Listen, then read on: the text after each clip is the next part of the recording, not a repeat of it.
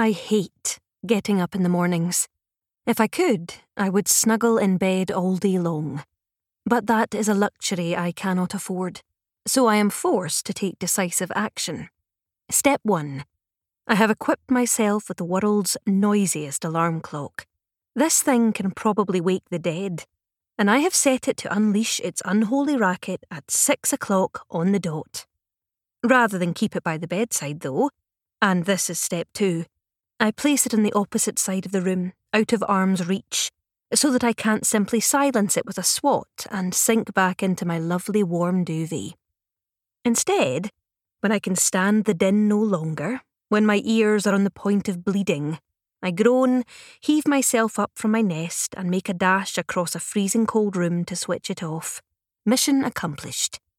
It is a rude awakening, but that seems to be the story of my life at the moment. I still can't quite believe that I'm living back at home with Mum and Dad at the age of 23, 6 years after I moved out.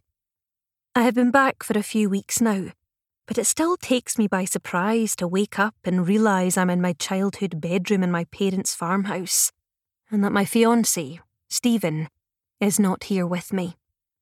My room has not changed much since I was last here. The same books line the shelves, and my rosettes are still pinned to the walls. I half expect to see my teenage self sitting on a beanbag, nose in a dog training manual.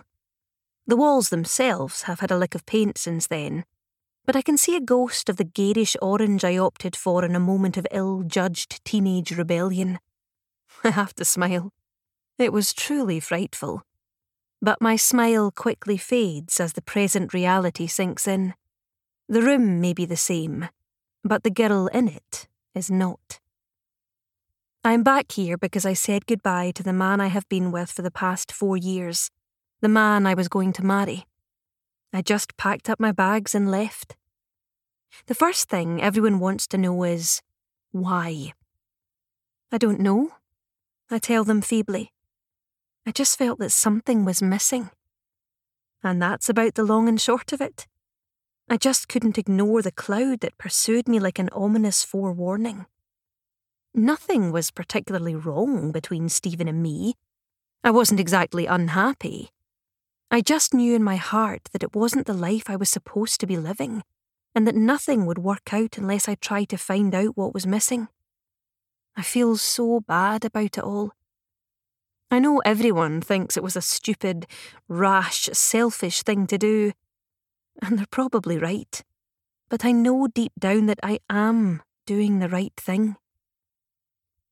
It's October, and the view from the window, overcast sky, grey drizzle falling, is not exactly cheering, but the thought of the dogs waiting to be let out lifts up my spirits and spurs me to drag on some clothes and head downstairs.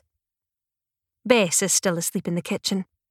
Once upon a time, she would greet me with mad barks of joy, but now she merely looks up, flaps her tail once, and goes back to sleep.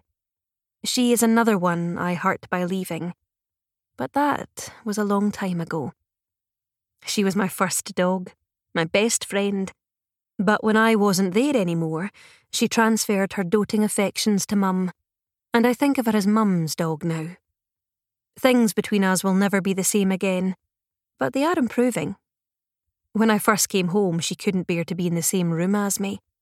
Now she will tolerate my presence as long as I don't make a fuss. At work, it is a different story. Out in the fields, we still have the same connection we always did. My first real hello is waiting for me outside. Fly, Roy, and Alfie. Fly is as good as her name. She jumps with joy the moment she sees me.